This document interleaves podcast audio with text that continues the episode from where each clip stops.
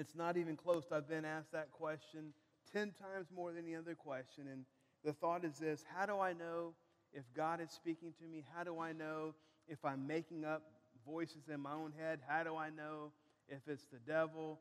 How do I know if it's the you know Mexican buffet I hit last night? How do I know that God is speaking to me? And what does the Bible say about hearing God's voice and God speaking to us? And here's the great news this morning that we have a speaking God.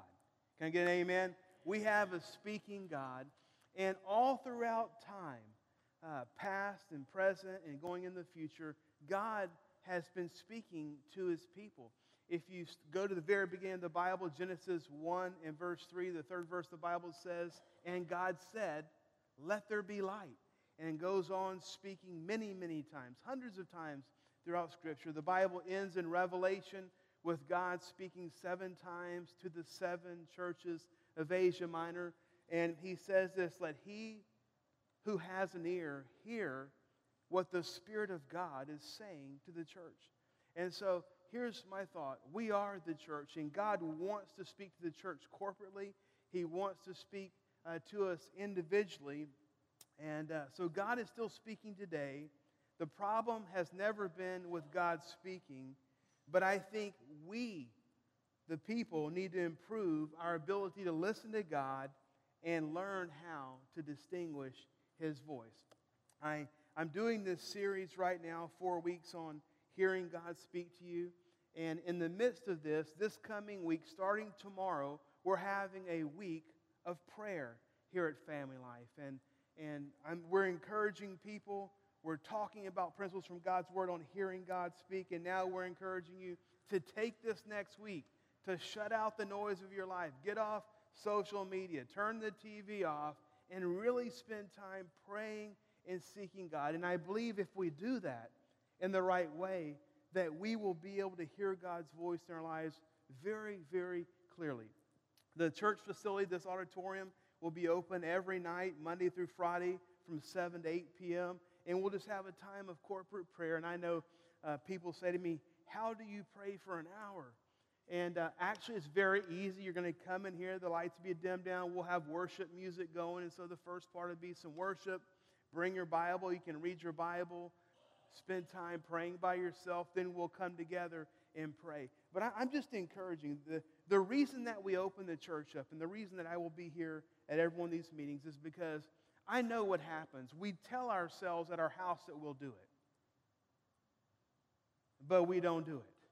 We have kids, we have noise. So I encourage couples, switch out with the kids. And one of you come up here every night. I, I, I encourage all of our elders and deacons and leaders to, you know, make sure you're up here once or twice this week. You know, uh, it's very interesting. The Bible talks a lot about prayer, but the majority of passages in the Bible are not about individuals praying. It's about cor- the corporate prayer of the church. And obviously, we're supposed to pray uh, by ourselves in our closets as we drive down the road at home. But something special happens when 10, 20, 30, 50 of us come together and really begin to intercede for us. Also, in your bulletin today, there's sermon notes and there's a connection card. If you're a visitor, you can fill out that connection card. We would love to have that and place it out there in the, in the, um, in the box out there. But if it's also the bottom parts for a prayer request. This is the best week of the year, besides in January, to fill out a prayer request card because we're going to place all the prayer request cards up here, up here on the stage. And, and as people come every night, they're going to be praying over your card. So if you have a prayer request, perhaps it may get prayed over 50, 60, uh, 80 times this week. So this is a great time to do it. So tomorrow, tomorrow night, we, we start prayer. And I, I know everything. I know Hey, I'm tired in the evenings. Hey, I am too. Sometimes I'm tired in the morning when I wake up. But some things you just got to do. If you want to hear God's voice, you may have to step out and do something that you haven't done before. So last week we talked about God gave me a word for our church, and it was this. He said, You know, Terry, if you can teach people how to prepare their hearts, they will be able to hear God's voice. So we looked at the parable in Luke chapter 8 last week about the parable of the soils, and we said that the soils represent the condition of our heart. And so We looked last week, there was the polluted heart, where, where sin has got into our lives and has blocked out God's voice. And there's the distracted heart, where all the noise and all the distractions of life get in the way. There's the immature heart. There's the heart uh, that just hasn't been growing in their walk with the Lord. And then there's the prepared heart. And it says the prepared heart brings forth a crop a hundred times what was sown. When we have a prepared heart, when we're ready and waiting and willing to hear God's voice, and, and we set time aside for Him, it, it, it's just amazing a, a wave of God's voice into our life. And so this morning, I'm going to talk about how to hear God's voice. How to hear God's voice. And we're going to read a story that perhaps many of you have heard before, but uh, I think it's amazing, and we're going to pull some principles out here. It's found in 1 Samuel chapter 3, verse 1 through 11, and it says this The boy Samuel was serving God under Eli's direction. This was at the time, at a time when the revelation of God was rarely heard or seen. And here's what, we, what we're, a little background of the story is there was a problem in the priesthood of Israel at that time, and Eli and his family uh, were doing some things that had really pleased God. There was some sin in the spiritual leadership of Israel, and so the revelation of God, the Word of God, wasn't flowing as frequently as it had in the past. And it says, One night Eli was sound asleep.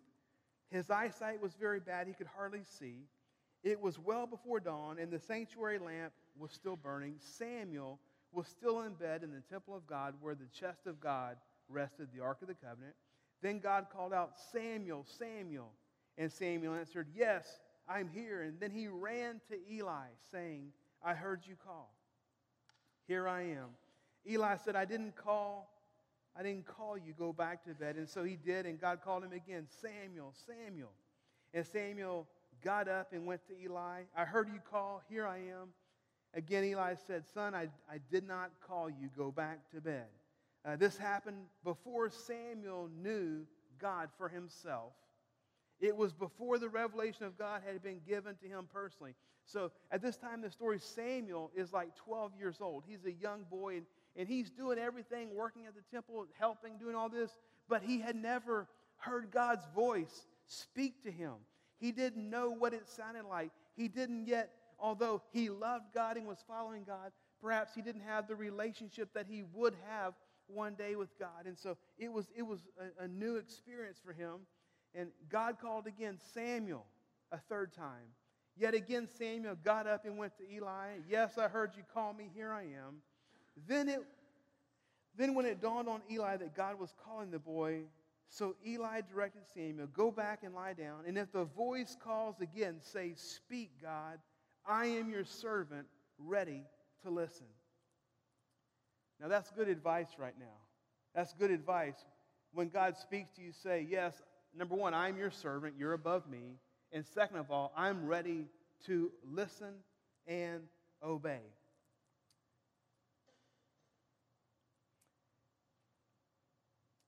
God said to Samuel, Listen carefully. I'm getting ready to do something in Israel that is going to shake everyone up and get their attention. He goes on really to tell about the fall of Eli and his family from the priesthood uh, ministry there in Israel. I was reading this passage and just really trying to. I'm a simple person, I'm very practical. So when I read, read a passage, I'm always thinking, okay, yeah, but so what? What does it mean to me? How, how does that help me? And the first thing that's so evident here is we see that God speaks to ordinary people. God speaks to ordinary people. So if you're an ordinary person, if you don't think you're anything special, well, guess what? You're just in line to hear the voice of God. Sometimes we get the perception that God only speaks to people who are important. God only speaks to people who have high positions or leadership positions. You know, God only speaks to pastors and elders and missionaries and evangelists and, and, and so forth. But God speaks to everyone. God speaks to old people. God speaks to to young people, as in the boy Samuel. God speaks to people that have been saved a long time. God speaks to people who are just brand new Christians. And here's another note sometimes God speaks to people who, ha- who don't even have a relationship with Him yet. Maybe some of you gave your life to the Lord and you, you felt the Spirit of God calling you and speaking to you before you dedicated, uh, you know, your, your life to Him. So God speaks to ordinary people, but to hear it really helps to have a heart in the right condition. So let's talk a little bit about Samuel's background. Samuel was the son of a woman named Hannah. And if you, you know the story, Hannah, his mother, was barren for years and years. She couldn't have any kids, and, and every year she came to the temple and she prayed and fasted and wept before the Lord, asking him to give her a son. And she made a promise if you give me a son, I will give him back to you. Another principle this has nothing to do with prayer, but whatever you give to God multiplies. Hannah, after Samuel was weaned, she brought him and gave him to the high priest Eli to be raised in the temple courts. And if you read the story, Hannah had more kids. God didn't give her one and she gave it away and she had nothing. She, she gave one back, Lord. She gave the first to God and she was blessed. So just, just a thought if you're, if you're lacking something in your life, you have to give something in that, in that line. Uh, you have to give it away, you have to give it to God. And so, uh, so Samuel, he's being raised in the temple uh, by Eli the high priest. And again, he was about 12 years old. That's what most scholars think 12 years old. And yet, God speaks to a 12 year old boy instead of the high priest. So think about that. God speaks to a little boy who's doing the, the grunt work of the temple instead of the high priest. And what was different? One had a prepared heart, one, one did not. And so the thing about Eli, Eli had been the high priest for a number of years, and God had promised him that he would always have a family member in the line of, of the priesthood. But what happened is Eli had two, two boys. Uh, they, they were wicked, just hell raisers, man. They were wicked boys, and they were named Hophni and Phineas. And if you read the story, you find that uh, they were, when people would come to bring sacrifices to the Lord, they would steal the sacrifices for their own food. They would steal the sacrifices for their own personal gain. And then there was also some ladies. Um, now, you know, ladies were not allowed to go in into uh, you know, the, the, the, temple courts, the inner courts, not my rules, that was God's, okay? Don't get mad at me. But there, there was some, there was some, some just, like, just like Samuel was given to the, the Lord's work, there were some girls uh, who they would, they would be, you know, be virgins, they would be dedicated Lord, who, who worked in, in the outer courts of the temple, temple. And it says that his boys, Hophni and Phineas, they're having sex with these ladies who've been devoted to the Lord in and around the temple courts.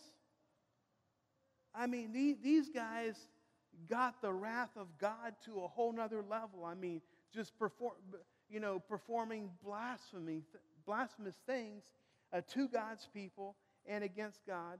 Uh, so God says, Listen, I have rejected you. And here's why he, he said, Well, why did he reject Eli? Because Eli knew everything his boys were doing and he didn't do anything to stop them. You know, I mean, he just let them do whatever they want to do, even though people said, Eli, you've got to do something. He never restrained them, he never disciplined them, he never did anything about it.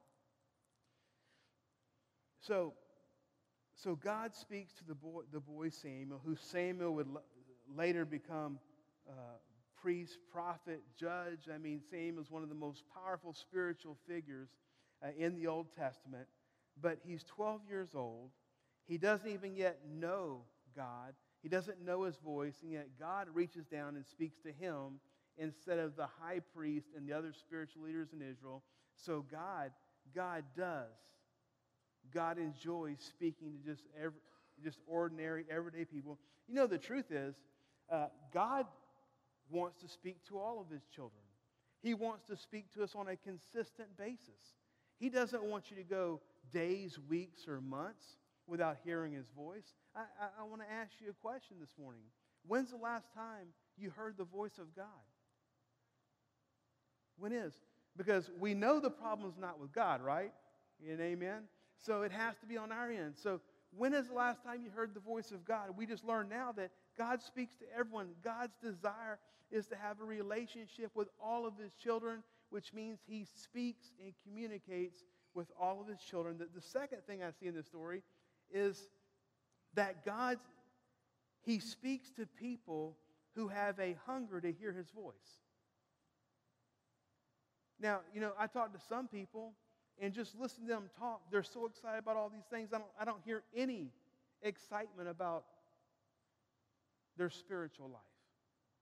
You know, God, God can speak to anybody, but He usually speaks with people who have a hunger to seek after Him, who have a hunger, uh, you know, to hear His voice. When you read this story, you realize that Samuel had a spiritual hunger for the things of God. He was working and serving in the temple daily, uh, and even though he was young and had so much to learn, the one thing about Samuel is you, you see that he had a passion for the things of God. He was passionate about his relationship with God, about learning and growing with God.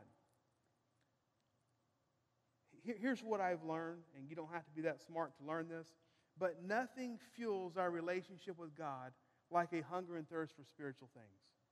Nothing, nothing fuels our relationship with God more than our hunger and our thirst and our passion and our, a true desire to get to know Him. Hunger will cause you to do things that are unconventional. You know, hunger will drive you to read God's Word, to pray, to fast, and to seek God with, with, with our whole heart. One of the greatest barriers to hearing the voice of God is apathy. Y'all are really quiet this morning. If you'll just work with me a little bit, no one will know it's you, you know? Come on.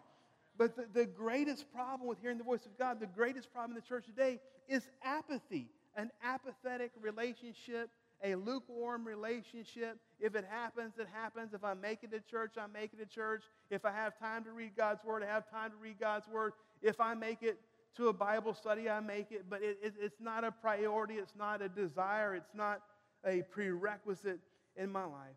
So I have a question for you, for everyone here today. What are you hungry for? We all have desires, we all have passions. There's something in our life that we get the most excited about it. So, what is it with you? I mean, this is a tough question to ask yourself because you have to think how have I used my time this week? How have I spent my money this week? And I mean, it sounds crazy. I'm just, I'm just going to go here. Someone can throw me a life ring later, you know. Some, some people, their greatest desire is to win their fantasy football league. Now, you that say, oh my, I'm coming to you in a minute, okay? Some people, their greatest desire is to make more money. Some people, their greatest desire is, is, is, power or prestige or a nicer house, a bigger house, a nicer car, you know, to get married, to have kids. But I just want to ask you, what is it? Whatever you desire the most is what you're hungry for. And many Christians lack a true hunger for the things of God. Matthew 5 and verse 6 says, Blessed are those who hunger and thirst for righteousness. And what's the promise? You will be filled. When we hunger for God, and when we put our time and passions into pursuing Him, there's always fruit in that endeavor. God always fills the void that we're, we're seeking for. I, a number of years ago, I met a man, and he was very successful. He was a dentist, and, and uh, he, he didn't get saved until he was 40 years old, which is really quite unique. The majority of people who give their lives to the Lord, it's under the age of 20.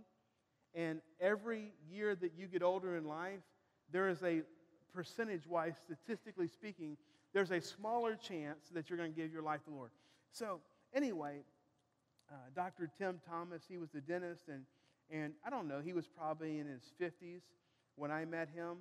And uh, he was at church, he was serving, doing things. So I, I just kind of always thought that he was born a Christian, you know, that he was a Christian from the right from right from the right from the birthing center at the hospital, and he always loved God. And so one day he told me a story. He said, You know, I did everything and I had everything and I accomplished everything that society said I needed to be successful. I had money, I had a career, I had a family, I had, kids, I had the house, I had the cars, I had the hobbies, I had the deer lease. And when I looked in the mirror, all I saw was a void. And, and so he said, I, I, you know, I just started searching and seeking what is missing in my life. And he had a thought. I mean, he was raised, he was raised as, as a Catholic, which meant that he went on Christmas and Easter in his home. That's what it meant. So he's like, you know, maybe there is something to, maybe there is a God. Maybe that's what I'm missing. So he went and bought a Bible. And he had taken time off to go out to his deer lease way out in some beautiful country, miles and miles from everything. And uh, he was going to be out there for three days. So he took his Bible and he took the Bible into the blind. And he said, I, saw, I opened the Bible to Genesis 1 1, and I started reading. And then I got to Exodus, and I got to Leviticus, and I got to Leviticus, and I got to Leviticus. That can be tough, right? And he just kept going through. And then he got to the Gospels where Jesus was born, a Savior was born, the Messiah was born. And he said, It was so difficult. I was so into the Bible, but I looked out my deer blind, and the biggest buck I ever saw in my life was out there. And he just closed the blind and said, Dear God, you know? So the next day he went out to the blind. Three days. He read the Bible in three days. Read the entire Bible in three days. The second day he went to the blind, he didn't even take his gun so he wouldn't be tempted. At the end of three days, he said, God, I, I have read your word. I don't even know if you're real. I don't know if you're what I need, but I just need to hear your voice. And he said that deer blind just illuminated. And God just met with him and he gave his life to the Lord. And he said immediately, immediately he knew the void had been filled. And he said, Why did it take so long? Why? But what was the difference? he decided, I'm going to figure out what's wrong with my life and I will not be denied. I will not be denied. See, the problem is, you know, we act all spiritually tough and the devil says boo and we're like, oh no. No, you have to get in your life, I am going to hear the voice of God. I am going to pursue God. I will not be denied. I'm going to pursue till I hear what I need to hear. If it takes one day, three days, a month, if this week of prayer isn't enough, I'm going to do another week of prayer. I am going to pursue God. But, but God, he, he, he just, he, he speaks more to people that are hungry than people who are, who are apathetic. I, I, I was at a restaurant one day and I, I ran into one of our church members and, and uh, we are just talking. And he mentioned a family. Hey, you know, so and so. I'm like, I'm like, yeah. He's like, well, yeah, they don't come to church anymore. Yeah, I say, oh, well, I noticed that. And uh, he said, uh, they said, I, I, wasn't even looking for this conversation. I really just wanted to eat with my family. It just, just came up. And he said, yeah, they bought a boat. I said, well, uh, that's good for them. I mean, there's nothing wrong with boats. I have one.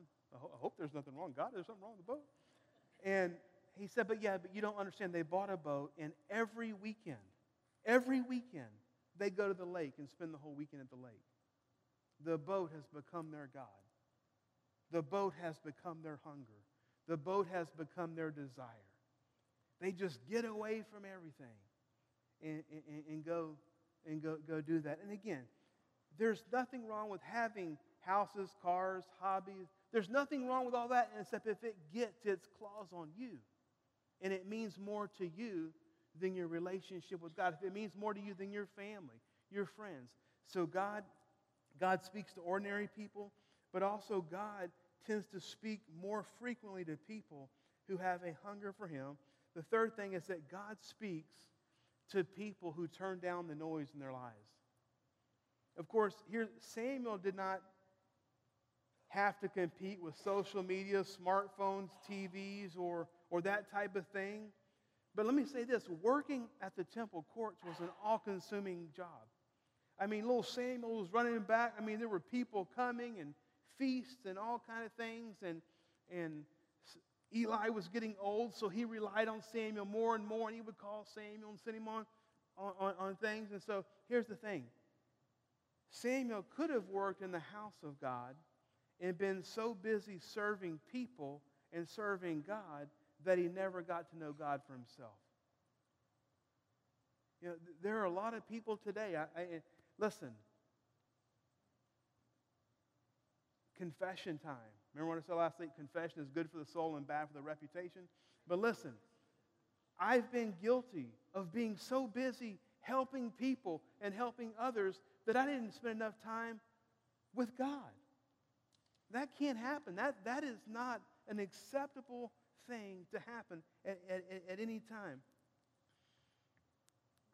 Samuel was in a room alone when God's voice came to him. There's no competing distractions, there's no noise. So, to hear God's voice, we have to eliminate the competing distractions in our life, and they are many. They are many. I mean, if you're going to spend time with God, you just need to put your smartphone away. That thing is going to be a distraction. You don't need to text anybody. You know, they'll be there whenever you get done praying, I assure you.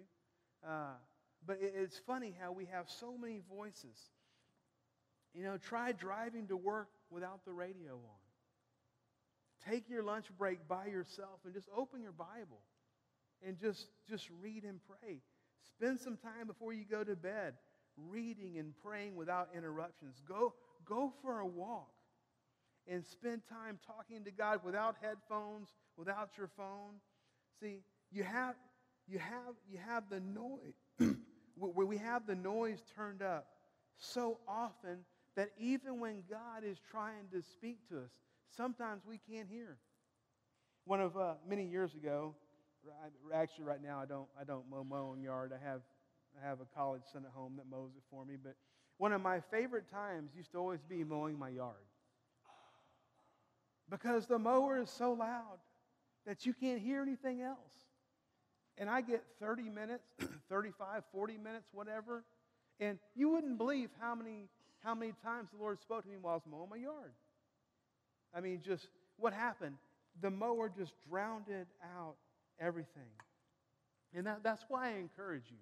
I encourage people to take advantage of the church being opened up. You come in here, the atmosphere is right, there's worship music, it's quiet, and it gives you an attitude just to come in here and get on the ground, kneel against a chair, do whatever you can, uh, just, just to hear God's voice and to spend time with Him.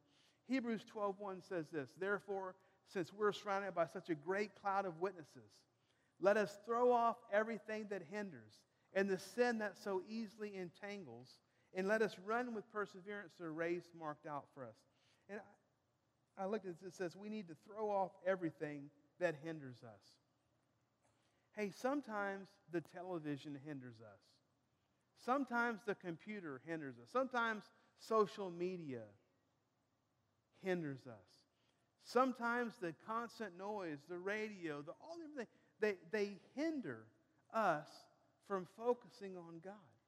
And so, we, if you want to hear God's voice, you have to turn down the noise, turn down the volume of the world. You know, you know what I found is that when I turn the no- noise down, I don't miss it.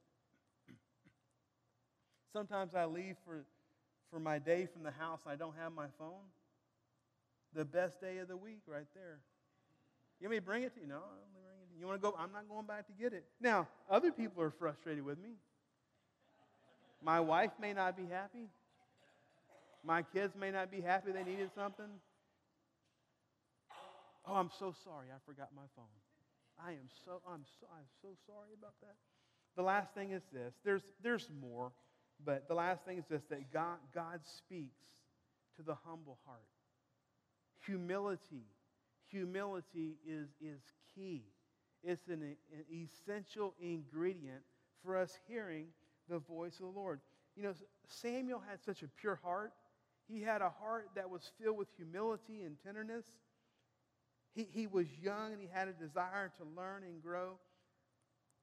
The problem with growing older, okay, everyone in this room is getting older, so listen to me. I mean, if you're here, you're out of children's church, whatever. The, the problem with growing older is that we get set in our ways.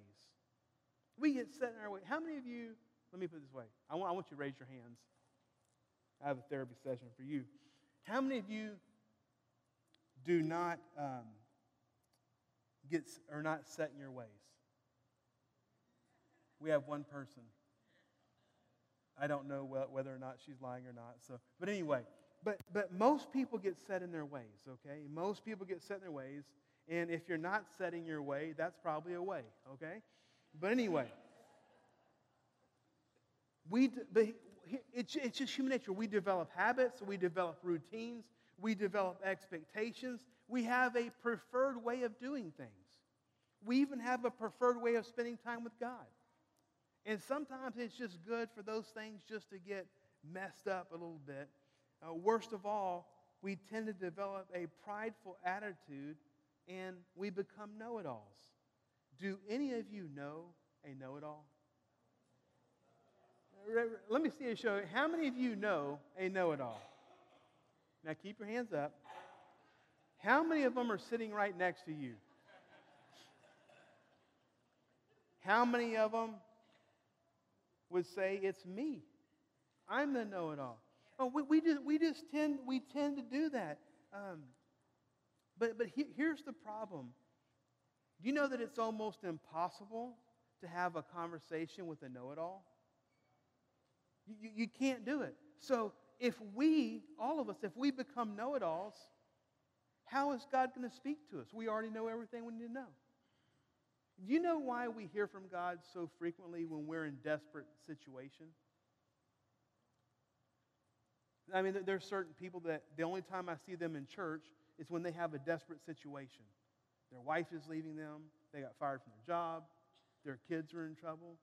What happens See, when we get into a desperate situation, we don't have to argue that we know it all. We know we need God. But if we had that attitude all the time, would that be preferable? Please say if the answer is yes. Yeah, yeah it, would be, it would be preferable, Terry. Thank you. That was so good. Um, so, anyway, but think about it. If you're know it all, you're not teachable, you're not open to new ideas, you don't like dialogues, Dialogues are when multiple people talk back and forth. That's a conversation. You like a monologue. One time I had a youth and a youth, a young man and his dad were just not getting along. When I was youth pastor, they came into my office, and um, uh, the dad said, "My son just won't have a conversation with me. He won't talk with me."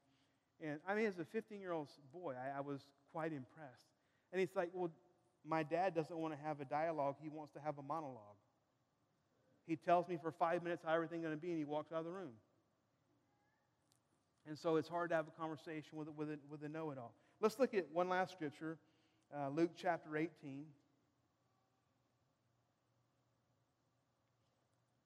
It says this People were bringing babies to Jesus, little children, for him to place his hands on them and bless them. And when the disciples saw this, they rebuked the people, the parents, the people.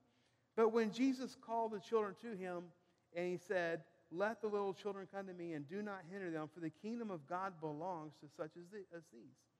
Truly I tell you, anyone who will not receive the kingdom of God like a little child will never enter it. You know, children are, are curious. They're always wanting to understand things. They ask a lot of questions. They have an innocence about them. Children really are like, they're like sponges. They just absorb information. And children have a humility about them, really, that I believe is, is inspiring. It is interesting how quickly we move from childhood where we're open to everything. And the first thing we do when we're teenagers is we know everything. Come on now, how many of you have teenagers?